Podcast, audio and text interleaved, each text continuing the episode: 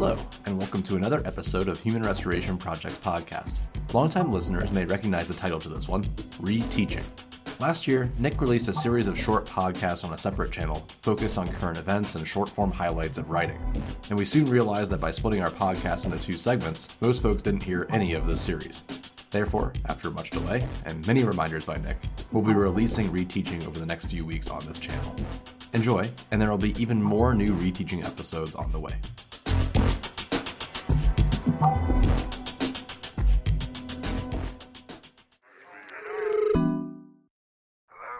It's fitting that the Fordham Institute's Robert Pondiscio begins his December twenty nineteen piece, Ed Reform's Lost Decade, Twilight of the Technocrats, with what could have been the epitaph of this generation of education reform, from Jonathan Alter in the twenty ten film Waiting for Superman.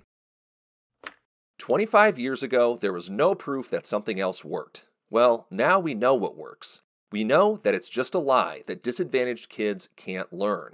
We know that if you apply the right accountability standards, you can get fabulous results. So why would we do something else?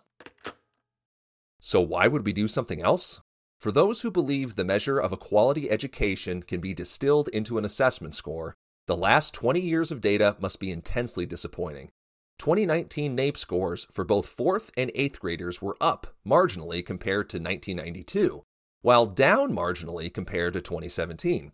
According to recently released twenty eighteen PISA results, while there have been some science gains in recent years, especially among students in the lowest scoring percentiles, fifteen-year-olds scoring below average in math and reading had even lower scores in twenty eighteen than their counterparts in two thousand and two thousand three, respectively.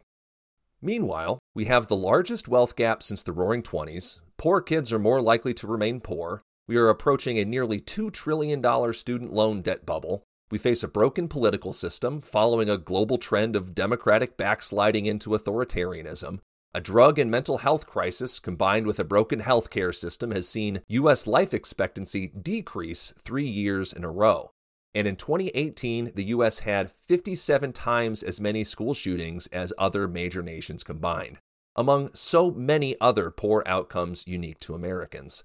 All while we sit on the precipice of a planetary environmental disaster.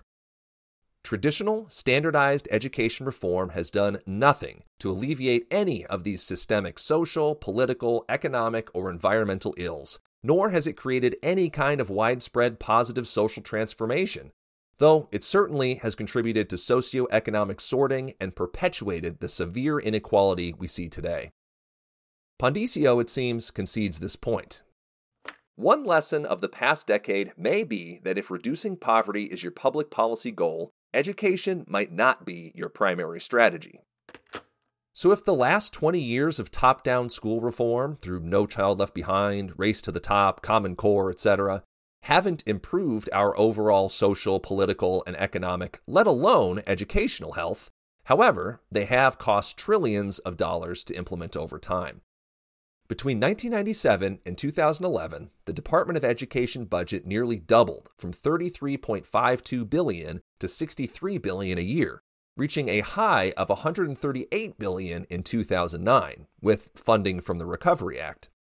While Race to the Top dispersed money through a one-time four point three five billion dollars grant to states, based on a complicated application formula. And though it may be impossible to nail down a total cost in the push for national standards, the Common Core has had a price tag estimated as high as eighty billion dollars. Regarding the distribution of the benefits of Common Core spending, the authors of a paper published in the Educational Policy Analysis Archives concluded, "In essence, those who set directions for the Common Core and those who provided resources for its implementation have benefited, even as potential benefits to schools, educators, and students are elusive, and the entire claim may ultimately be empty." They continue. "For-profit grantees that provided Common Core tests, aligned curriculum, or other resources benefited through increased sales and revenue. A survey of vendors of educational software and digital content indicated that their market grew by fifty-seven percent between the two thousand ten to two thousand eleven and twenty twelve to twenty thirteen school years due to the Common Core and related demands for new assessments. This growth occurred even though it is not evident that such products improve teaching and learning or reduce achievement gaps. Even as, the authors conclude, quote, implementation has driven attention to metrics and measurable growth at the expense of attention to non-tested content or students' social, emotional, and civic development.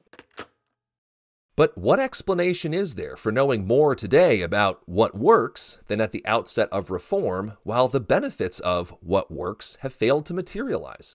Of course, Pondiscio blames, quote, intransigent vested interests, including teachers' unions, school boards, superintendents, and administrators, who have no incentive to reform and reliably block it at every turn, end quote, and claims that, quote, institutional racism, segregation, and the broad array of social ills that have diverted education reform's attention from its core business of teaching and learning, end quote. Aside from the fundamental issues of the de facto segregation of schools, chronic underfunding, and the fact that states vary wildly in their spending on elementary and secondary education as a percentage of G D P, blaming teachers and their unions as intransigent vested interests misses the point that while those doing the very labor of teaching bore the consequences, the incentives of accountability-driven reform went to markets adjacent to schools. While the market grew for for-profit vendors, testing companies, and distributors, the period of two thousand nine to twenty eighteen also saw public sector union membership decline by three point five percent and teacher pay fall by four point five percent. At the same time, our national attention was shifted away from the social and emotional well-being of our students. Teacher voice was being devalued, and teaching was deprofessionalized for anything other than its relationship to the testing and standards machine.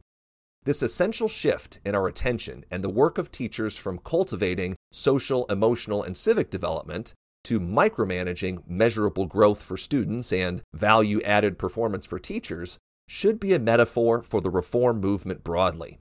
As we stand now before a decade of flat test scores, yet have acquired a profound mental health crisis in which suicide is the second leading cause of death among youth age fifteen to twenty-four. Again, as Pondiscio reaffirms in his piece, so much reform, so little to show for it.